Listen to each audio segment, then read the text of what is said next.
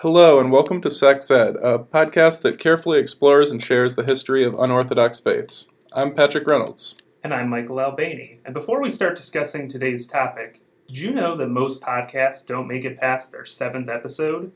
It's true, and yet here we are now at episode 14. So we just wanted to take a moment to thank all of you, our listeners, for tuning in every other week to hear the two of us talk about peripheral faiths. If this is your first time joining us, we sincerely hope you enjoy the show and will consider subscribing to us on iTunes, Stitcher, or wherever you listen to podcasts. And for all the Sex Ed faithful who've been with us for some time, you can support us as well simply by sharing your favorite episode or episodes of Sex Ed with a friend or family member today. With all that said, I think it's time we introduce today's topic. On August 12, 1844, a child named Muhammad Ahmad bin Allah was born in the Dongola province of northwestern Sudan. His family lived an incredibly modest life, his father Abdullah struggling to support a wife and five children by working as a carpenter building boats. When Muhammad Ahmad was still quite young, Abdullah moved his whole family to the town of Karari, to the town of Karari on the outskirts of the Sudanese capital of Khartoum, where he lived and worked for only a few years before suddenly passing away. While his brothers decided to follow in their father's footsteps by becoming boat builders, Muhammad Ahmad found himself drawn to the path of his grandfather, Haj Sharif, who had been a revered Muslim holy man. Thus, at around eight years old, Muhammad Ahmad ran away from home to enter a Kalwa, or Quranic school. Unfortunately for Muhammad Ahmad, his brothers weren't too keen on the idea of losing a pair of hands in their shop, so they tracked him down and tried to steer him in the direction of boat building. Tried to steer him in the direction of boat building. Nevertheless, Muhammad Ahmad ran off to join the Kalwa again, leading his brothers to remove him by force. Finally, the child went on a hunger strike until his brothers relented and at last allowed him to receive a religious education. Little did they know that this was Muhammad Ahmad's first step towards one day declaring himself the Mahdi, the so called divinely guided one, who would oppose the Ottoman and British empires in his quest to establish an Islamic theocratic state in the Sudan. Now, before we go any further, it might be helpful to talk a little bit about what exactly the Mahdi is. Because even though it's a concept that's sure to be familiar to our Muslim listeners, I confess that I never heard the term until I took an undergraduate course on the British Empire, and it was specifically used in relation to Muhammad Ahmad. So, as Patrick said, the word Mahdi approximately translates to divinely guided one and he's something of a messianic figure in Islam. According to Islamic tradition, there will come a day in the future when the earth is overtaken by sin and corruption, and the Islamic world is ruled by a tyrannical overlord known as the Sufyani.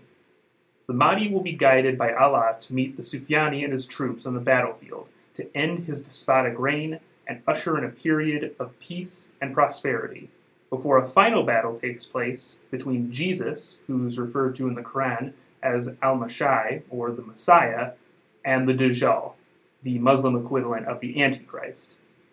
Interestingly, the Mahdi doesn't actually appear anywhere in the Quran. Instead, you have to look in the Hadiths, which are collections of the Prophet Muhammad's proverbs and practices, to learn about him and at times, the hadiths were pretty specific about where the Mahdi will come from and even what he'll look like. Several of the hadiths, for example, uphold that the Mahdi will be a direct descendant of the Prophet Muhammad through his daughter Fatima. He'll be named Muhammad, and his father will be named Abdullah, just like the Prophet Muhammad's father. He'll also have several distinguishing physical features, including a broad forehead, a hooked nose, and a birthmark between his shoulders. Now, there do exist some distinctions between how different Muslim denominations view the Mahdi. In the tradition of Shia Islam, the Mahdi is generally considered to be a person who was already born, perhaps in the 8th or 9th century, but he disappeared and one day will return. Sunni Islam, on the other hand, generally asserts that the Mahdi simply has yet to be born. Regardless of the denomination, the idea of the Mahdi has generally been accepted around the Islamic world for centuries, and dozens of men throughout history have claimed to be this messianic figure. What makes Muhammad Ahmad unique is how he incorporated elements of Sufism or Islamic mysticism into his movement that began as an insurgency and eventually achieved the status of statehood. In order to understand the Mahdi's rise, however, we'll first have to provide a brief overview of the social and political landscape of 19th century Sudan where he came of age. The Sudan, by which we mean the region south of the Sahara Desert, encompassing the modern nations of North and South Sudan, was home to a vast array of diverse peoples who sadly we won't be able to cover comprehensively in this episode alone. We'll be talking a bit more about individual tribes and ethnic groups later when we discuss who sided with the Mahdi during his revolt, but now we'll concentrate on two major polities present in the region going into the 19th century the Funj and Darfur Sultanates. The Funj Sultanate was founded in the early 19th century and would become one of the first major Muslim kingdoms in the Sudan. Its ruling family initially adopted Islam for pragmatic reasons. They didn't want the acceptance of any regional animist religions to make them a target of the Ottoman Empire, who had conquered Egypt in 1517 and were quickly bearing down on them. As the years went on, though, the Funj Sultanate began to welcome in more and more holy men from Al Hijaz, the, the western part of what's now Saudi Arabia, where the holy cities of Mecca and Medina are located. Slowly but surely, the kingdom started constructing mosques and establishing its own Quranic schools, and by the mid 17th century, a majority of the Muslim clerics in the Sultanate were born and educated there. Moreover, the realm sultans began to assert their royal legitimacy in religious terms. They embarked on campaigns to convince their subjects that the Funj Sultanate's governing dynasty directly descended from Umayyad Arabs who had ruled the Second Great Caliphate, or Islamic Empire, following the death of the Prophet Muhammad. Similarly, sovereigns of the Darfur Sultanate claimed that their ancestors claimed that their ancestors were Abbasids, who had ruled the Third Great Caliphate after the, the Umayyads. According to their sources, after the Ottoman Empire captured Baghdad in the early 15th century, two Abbasid brothers fled the younger brother, Ahmad, settling in Darfur. The dominant ethnic group at the time were the Fur people, and their leader saw great potential in Ahmad. He made Ahmad his administrator and eventually allowed him to marry his daughter, leading to several generations of Muslim kings who would ensure, the, who would ensure that Islam was their domain's dominant religion. Both the Funj and Darfur sultanates would face substantial challenges when, in 1820, when Muhammad Ali Pasha, the Khedive of Egypt, expressed interest in invading the Sudan. Now, the title of Khedive approximately translates to viceroy in English, and in theory, Muhammad Ali was subservient to the Ottoman Empire. In reality, though, that wasn't entirely the case.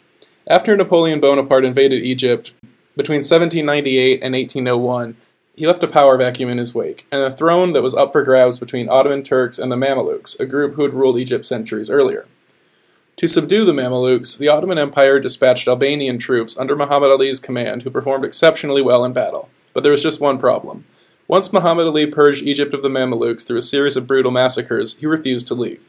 Instead of turning Egyptian sovereignty over to the Ottoman Empire, he seized power for himself and declared himself Khedive, much to the Ottoman Turks' dismay. Nevertheless, the Ottoman Empire couldn't do much to oppose Muhammad Ali's couldn't do much to oppose Muhammad Ali due to widespread popular support that he'd amassed. Thus, he was allowed to remain in his self appointed position as Khedive and transform Egypt into an expansionist state, and he had several reasons for wanting to expand into the, into the Sudan. The first was simply enough to tie up loose ends. Although Muhammad Ali had quashed the Mamluks' attempt to regain control of Egypt, remnants of their group resettled in the Sudan, and he wanted them eliminated. He also wanted the natural resources that the Sudan offered, particularly gold. Perhaps most of all, though, Muhammad Ali wanted slaves to employ as soldiers in his own military and to give to the Ottoman Empire just to ensure that there were no hard feelings. So, in 1820, his forces began advancing, and one of their first targets was the Funj Sultanate, whose once formidable status had drastically declined. A successful coup a few decades earlier had plunged the Funj Sultanate into a period of civil war and internal unrest, leaving it in no condition to counter the Egyptian army. On June 12, 1821, the last Funj Sultan, Badi VI, surrendered his realm and in return was granted a pension paid out to his family until the time of the Mahdi. Conquering the Darfur Sultanate would prove a bit more challenging, but by the 1840s, almost the entire Sudan was consolidated under Egyptian governance. Because the new Egyptian administrators and military officers spoke Turkish, the official language of the Ottoman Empire, the Sudanese came to refer to the period between 1820 and 1885 as the Turkiya. The Turkiya was an incredibly divisive period in Sudanese history that met with small scale opposition for various reasons. First, when Muhammad Ali took over Sudan, he exerted religious dominance by replacing the region's Muslim scholars and magistrates with ones more sympathetic to the conqueror's will. Only individuals who had received a seal of approval from the Ottoman Empire could issue fatwas, or rulings on Islamic law.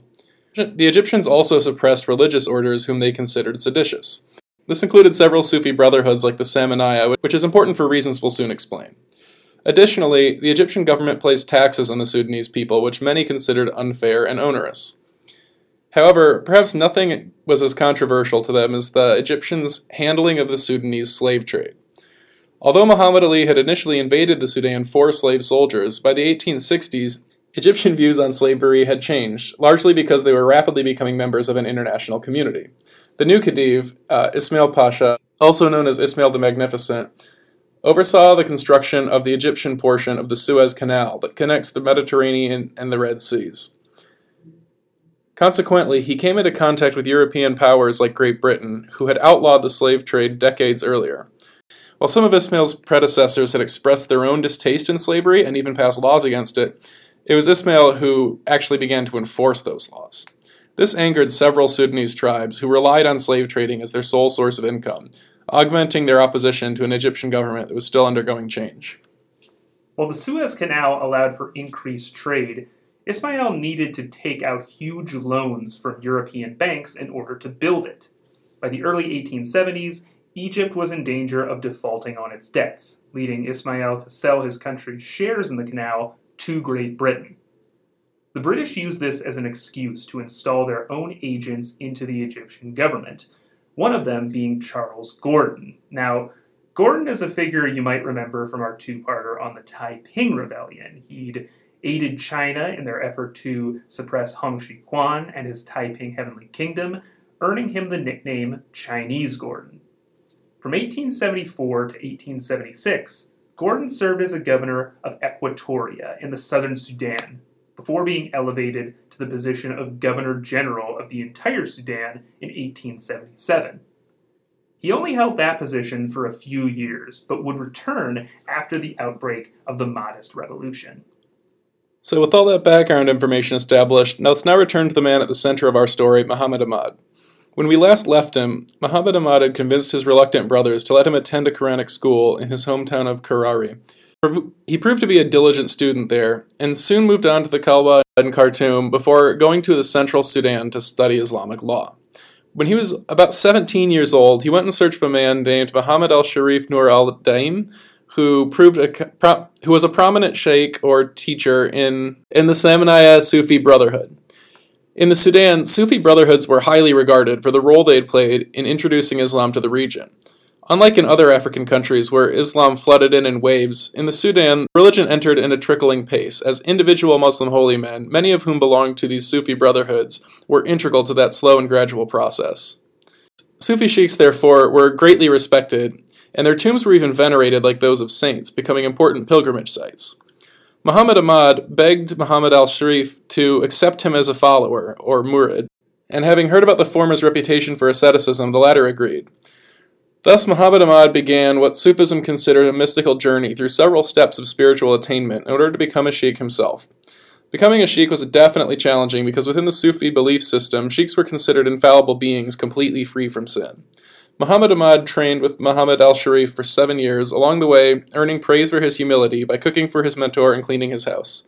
By the end of his training, Muhammad al Sharif granted his murid a license to travel and accept his own students. In 1871, the newly minted sheikh decided to reconnect with his brothers, who had relocated to Abba Island and a tributary of the Nile River south of Khartoum. In that small community, Muhammad Ahmad built his own mosque and his own Quranic school, and he began to amass a fairly sizable following through his preaching. Sometime around 1878, Muhammad al Sharif received what he considered a very troubling message from his former protege. Muhammad Ahmad revealed that among his followers on Abba Island, he'd begun referring to himself as the prophesied Mahdi, and he wanted his old mentor to join him as his chief advisor. Muhammad al Sharif had visited Abba Island several times over the years, and he was largely impressed with the piety of the community under Muhammad Ahmad's leadership.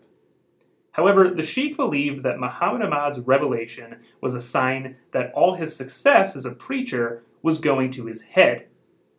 Admittedly, he exhibited some of the signs that the Hadith said would distinguish the Mahdi. His name was Muhammad, and his father's name was Abdullah. His family were also Ashraf, meaning that even before Muhammad Ahmad was born, they claimed to be directly descended from the Prophet Muhammad, Still, he didn't have any of the Mahdi's telltale physical features, like a birthmark between his shoulders, although he did try to claim that a mole he had on his right cheek was close enough. Moreover, the hadiths describe supernatural signs that are supposed to precede the Mahdi's emergence. The sun was supposed to rise in the west, there should have been earthquakes, volcanoes, the dead rising from the graves, human sacrifice, dogs and cats living together, mass hysteria. Well, maybe nothing that dramatic, but the absolute surest sign of the Mahdi's impending arrival was the loss of true Islamic knowledge on earth. And Muhammad al Sharif just didn't think that was occurring. Muhammad Ahmad's revelation, however, wouldn't be the only thing to drive a wedge between the student and teacher. Depending on what sources you consult, the story of the break between Muhammad Ahmad and Muhammad al Sharif uh, reads very differently. The way the latter saw it, his mentee's ego was simply growing too big for his own good. Pro Mahdist sources, conversely, claim that Muhammad al Sharif was envious of his former student's success to the point where he sent men to Abba Island to assault some of Muhammad Ahmad's devotees. Their conflict finally came to a head at a party Muhammad al Sharif was holding. We're not exactly sure what kind of party it was. One source we've read said that it was a wedding of Muhammad al Sharif's daughter, another says it was for his son's circumcision. Whatever the case, there was singing and dancing, and Muhammad Ahmad publicly admonished his former mentor, asserting that, that the festivities violated fundamental tenets of Islamic law. Shortly after this outburst, Muhammad al Sharif convened a council of Sufi sheikhs that expelled Muhammad Ahmad from the Samaniyya. Muhammad Ahmad turned to Al Qurashi ibn al Zain, another sheikh in the same Sufi brotherhood, for person- who, for personal reasons, didn't like Muhammad al Sharif. He advocated on Muhammad Ahmad's behalf and managed to win back his Samaniyya membership. When Al Qurashi died in 1880, Muhammad Ahmad took over his branch of the order, all the while proclaiming within the confines of his community on Abba Island that he was indeed the Mahdi. Day by day, Muhammad Ahmad's congregation grew, and around the time of Al Qurashi's death, a man named Abdullahi ibn Muhammad entered his fold. Abdullahi was a member of the nomadic Baggara ethnic group, and for many years he'd been wandering around the Sudan in search of the Mahdi. In 1873, he contacted a slave trader working for the Egyptian government, basically saying, Hey, you're the Mahdi, right? To which he replied with something along the lines of, um, no. So imagine Abdullahi's unbridled excitement when in 1879 he discovered a sheik on Abba Island who enthusiastically embraced that title. We'll have much more to say about Abdullahi later, but for now just know that his admission as one of Muhammad Ahmad's disciples demonstrates just how diverse an audience that the self proclaimed Mahdi was reaching. While he preached, Muhammad Ahmad also learned how a wide swath of the Sudanese population shared his personal dissatisfaction with the Turkiya. He furthermore sensed that with the British and Ottoman Turks preoccupied with running the Suez Canal, now would be the best possible time for a full scale uprising against Egypt.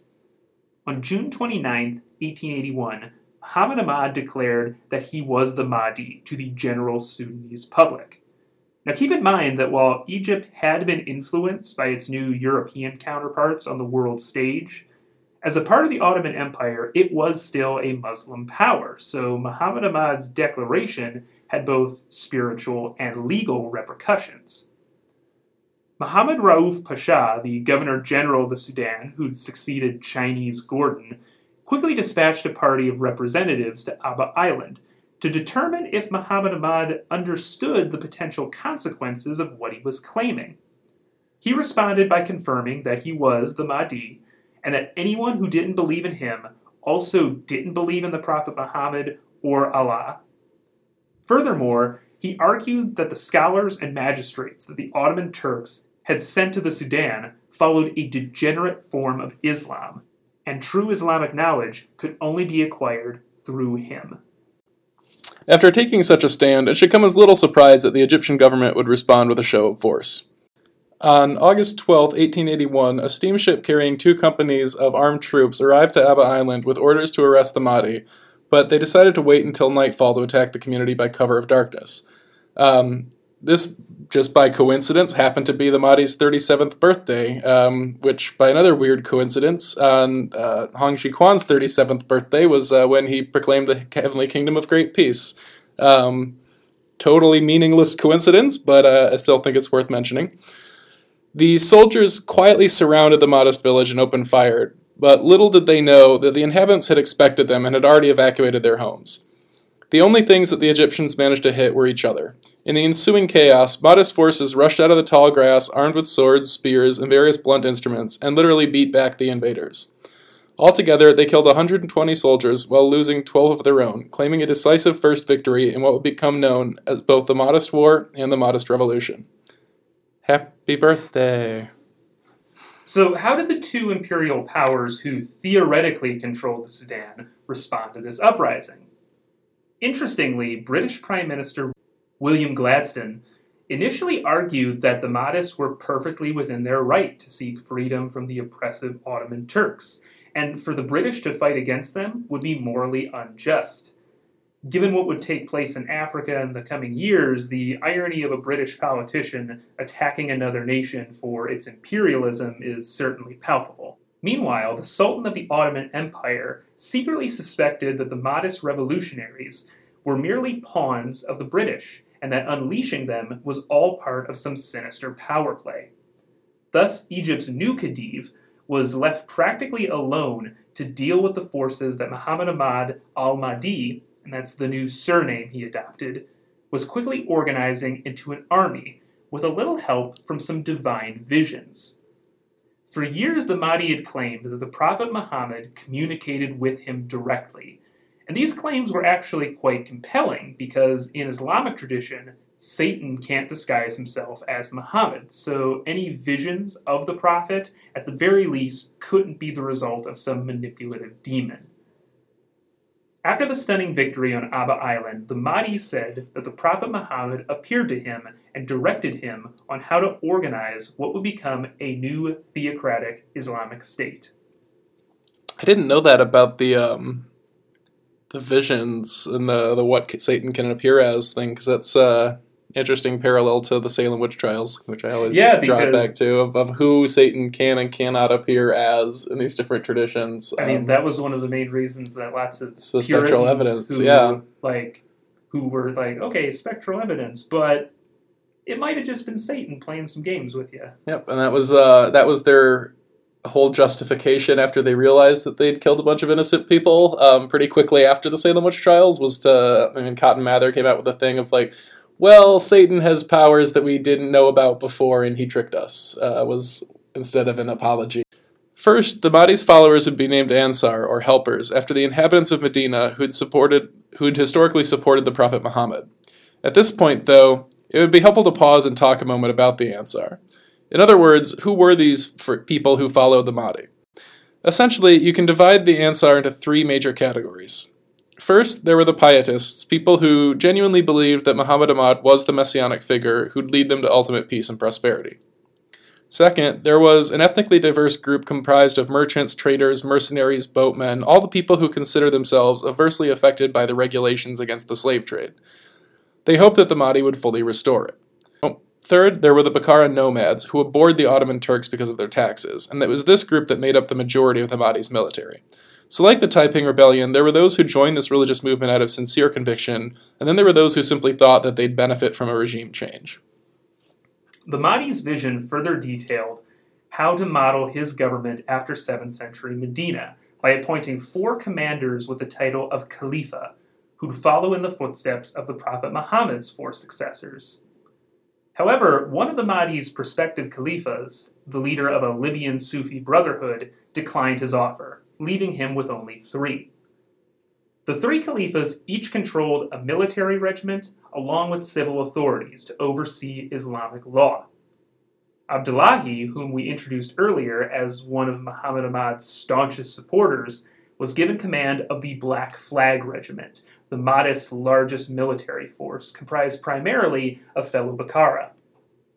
While he followed the examples of several Muslim caliphates, the Mahdi also drew inspiration from familiar Sudanese paradigms in order to secure legitimacy, such as the Sufi brotherhoods. Muhammad Ahmad wanted above all to be treated like a Sufi sheikh, an infallible figure whose decrees in certain circumstances could even override Islamic law. The Mahdi also appropriated the Ansar uniform directly from Sufism. He ordered each of his disciples to wear juba makwara, a robe made from the demur cotton indigenous to Sudan that was meant to be patched up whenever it was torn instead of thrown away. In addition to conveying one's renunciation of the physical world's frivolities, the patch robe symbolized a clean break from the Turkiya. The Mahdists wouldn't even wear clothing produced by the Ottoman Turks. The Mahdi wore the same patched robe as his helpers, with the only accessory setting him apart being the silver ring he had in his right hand, because the Prophet Muhammad was said to have worn one. The sense of humility that expressed went a long way in boosting his popularity. Overall, the Mahdi's camps were seen as fairly egalitarian spaces, although it's likely due to practical as much as spiritual concerns. Between 1881 and 1885, the Mahdi was constantly out on campaign, never settling anywhere long enough to establish an ornate capital. There were certainly some elements of pomp carried over from the Funj and Darfur sultanates, such as special ceremonial instruments, but other than that, there were few religious symbols of, there were few physical symbols of hierarchy. Nevertheless, everyone knew that the Mahdi was their religious leader, since he granted his followers audiences after every noon prayer. During those meetings, uh, Khalifa Abdullahi could frequently be seen sitting at the Mahdi's right hand. As the Mahdist revolution moved into the Kordofan province of the central Sudan, the Mahdi felt adequately positioned to begin passing his own religious laws.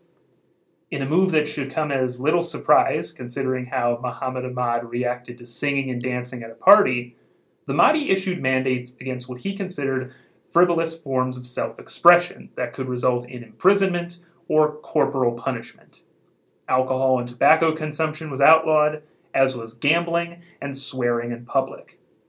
Along with bolstering personal piety, one of the Mahdi's major legislative goals was combating class disparities. While he'd already prescribed a modest uniform for all of his followers to wear, he also made it illegal to hoard wealth. Furthermore, the Mahdi sought to purge all vestiges of the Turkiya from his state.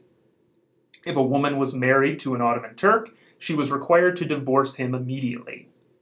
The Mahdi also closed all four of the Sudan's Sunni law schools that he considered tainted by infidels appointed by the Ottoman Empire. Nevertheless, there were some imperial accoutrements that the Mahdi couldn't do without, as he would soon learn.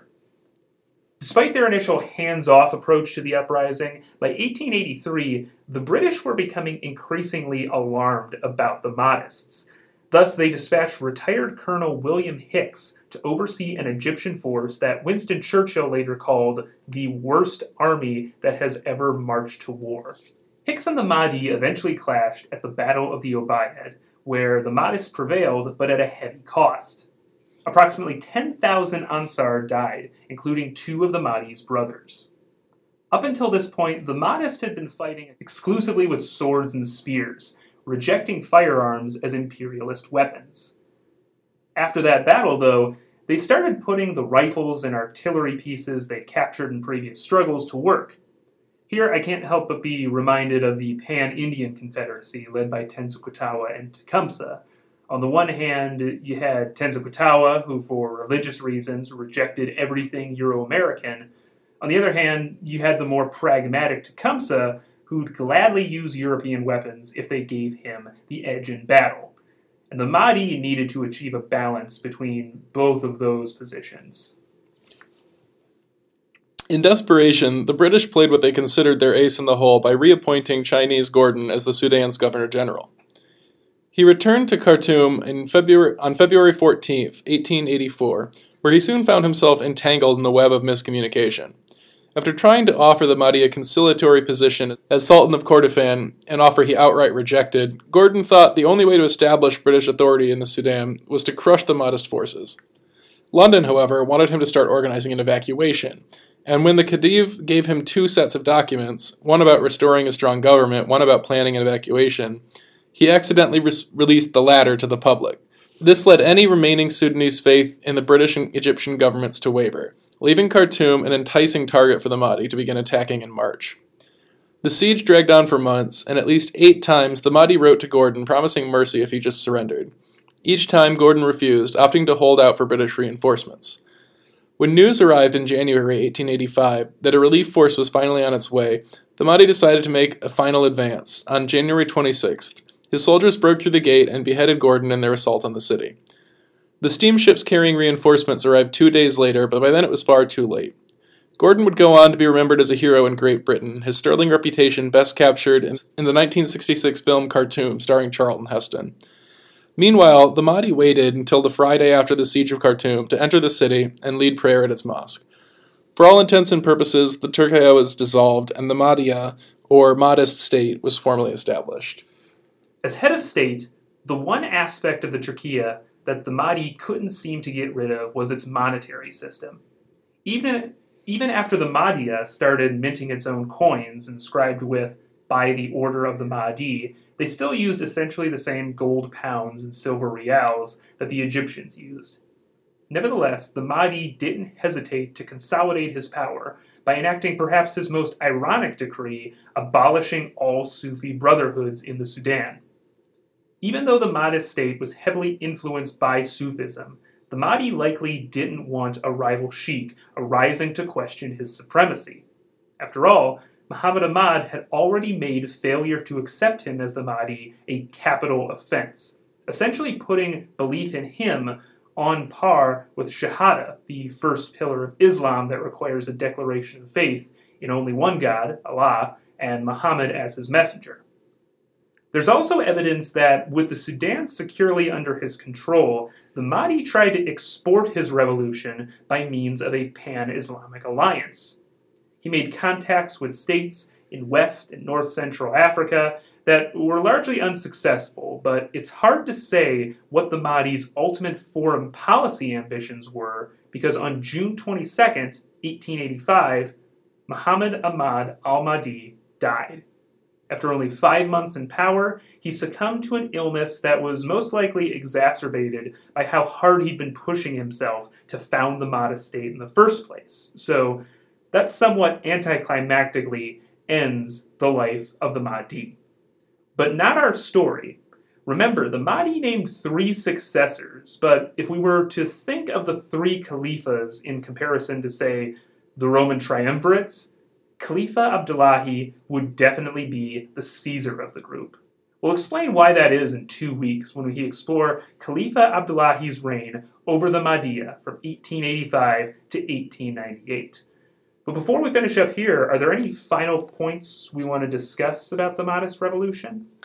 There's definitely a lot to discuss of uh, what they do after they've established control, but um, yeah, their their rise was um, pretty quick and interesting. Um, I think it's interesting that they're a fringe breakaway sect from Sufism, which itself was already somewhat on the fringes, although um, it has a long history of being how uh, Islam spread into places. I mean, like Sudan and like uh, I know um, in Bangladesh or Bengal as well. Um, these sort of traveling uh, lone Islamic mystics um, have a very interesting history all all their own, and definitely uh, we could probably do whole episodes just on um, the whole concept of Sufism itself. But this is yeah, it's an interesting group. Yeah, one of the things that we could also probably do a whole episode on is how women factored into all of this, because as you probably picked up on, the narrative we kind of uh, have been drawing it's a very masculine story, um, and the Mahdi did have like various women who were important to his life and made various laws about women. Um, one of the most amusing stories uh, that I read about was basically his first wife, who he'd married at around the time he moved to Abba Island. She was a distant cousin of his, and she basically hid his books away, hid his religious books away, and basically told him, just get a real job. and for that, he divorced her. He, he didn't want anything else to do with her after that. And when he eventually became head of state and he started making certain laws that kind of contradicted elements of Islamic law, uh, one of the things he did was he said the Mahdi is allowed to have more than four wives. Um, I don't know if he was able to take advantage of that uh, before he died, but that's just one of the things he did. He also a remnant of Hong Xiuquan again. Yeah, um, and yeah, these t- I mean, especially coming uh, sort of one right after the other. Um, there's a lot of parallels to to um, the Taiping Rebellion, which I mean, it makes sense. There's literally Gordon is in both. um, he they're fighting the exact same person. But yeah, I always thought it was sort of interesting how how he's the uh, the British Empire's go to guy for putting down messianic uh, anti colonialist uprisings. He, he's got a very specific resume, I guess. Some of the other things that the Mahdi uh, did in terms of women. He, he made a lot of laws which kind of made the early Mahdi state resemble in some ways, say, like modern Saudi Arabia. Women had to wear hijabs, women weren't allowed on major roads uh, or in marketplaces. They were supposed to not really associate with men who weren't their husbands or their family members. Uh, one of the kind of intriguing things he did, though, um, before the Mahdi, there was an Islamic tradition that when a woman's husband died in battle, uh, or maybe it's just when a woman's husband died, like she got part of his income, but a lion's share of it went to his brothers. And the Mahdi said that any woman's husband who had died in service of the Mahdi, um, if he was, say, an Ansar, if he was a soldier, she would get all of his money. And with that, we've reached the end of our episode. If you're curious about what sources we consulted in writing it, uh, you can head over to our website, sexed.com, and click on the show notes page. You can keep up to date with you can keep up to date with news about our next episode and every episode in the future by following us on Facebook and Twitter, both at SexEd. And finally, if you're listening to Sex Ed on iTunes, we'd really appreciate it if you took a moment to leave us a rating and review. Ratings and reviews help boost podcast visibility and might help us get some new listeners. This episode of Sex Ed was researched, written, produced, and presented by Michael Albany and Patrick Reynolds, and was edited by Patrick Reynolds. Sex Ed is released under a Creative Commons Attribution, Non Commercial, No Derivatives license. It was recorded at LEADR, the Lab for the Education and Advancement in Digital Research at Michigan State University. The views and opinions expressed by SexEd do not re- necessarily represent those of Michigan State University or any of its affiliates.